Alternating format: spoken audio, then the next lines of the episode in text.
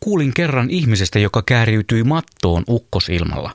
Rullasi itsensä olohuoneen maton sisään ja odotti siellä joko omaa tai taivaallisen myrskyn loppua. Vaikka ukkosen pelko on viisauden alku vanhaa sanalaskua mukaillen, mattoon kääriytymistä pidän hätävarjelun liioitteluna. Tänä kesänä ukkonen salaminen on ollut varsin harvinainen vieras maassamme.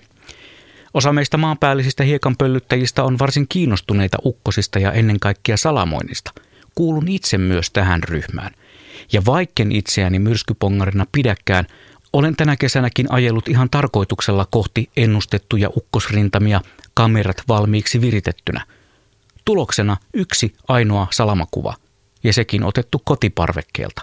Että sikäli. Maailma on muuttunut tässäkin lajissa huikeasti viime vuosina. Ennen kuunneltiin säätiedotuksia ja sitten tiirailtiin taivaalle, josko alasinpilviä alkaisi muodostua pään päälle pelottamaan.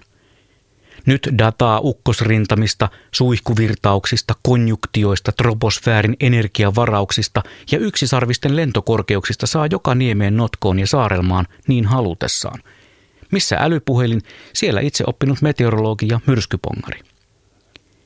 Ukkostahan pidetään varsin vaarallisena, mitä se toki huonolla tuurilla onkin, mutta salaman aiheuttamia kuolemantapauksia ei Suomessa esiinny edes joka vuosi.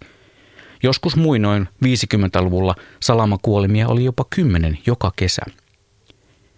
Kaikki muistavat ukkoseen liittyvät varoitukset ja suojautumiskeinot.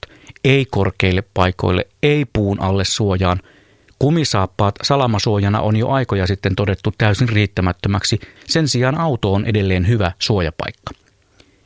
Sisätiloihin kannattaa hakeutua, sitä paitsi sisällä ei kastu ukkosiin usein liittyvien sateiden aikana. Viimeisin neuvo, mitä olen kuullut, on ukkoskyykky. Jos ei pääse parempaan suojaan ukkosen yllättäessä, kannattaa käydä kyykkyasentoon. Ei kuitenkaan makaamaan, koska silloin maassa kulkeva vesi valuu taskun suusta sisään lamaannuttaen älypuhelimen toiminnan salamakuvauksesta, siis taivaallisten salamien kuvaamisesta haaveilevana henkilönä mietin tuota kyykkyasentoa. Kai sekin onnistuu, pitää vaan säätää jalustaa vähän alemmas. Ja ottaa olohuoneen matto mukaan, sillä kun se kunnon rähinä iskee päälle, on syytä jättää kamera naksuttamaan kuvia, kääriytyä mattoon ja toivoa parasta.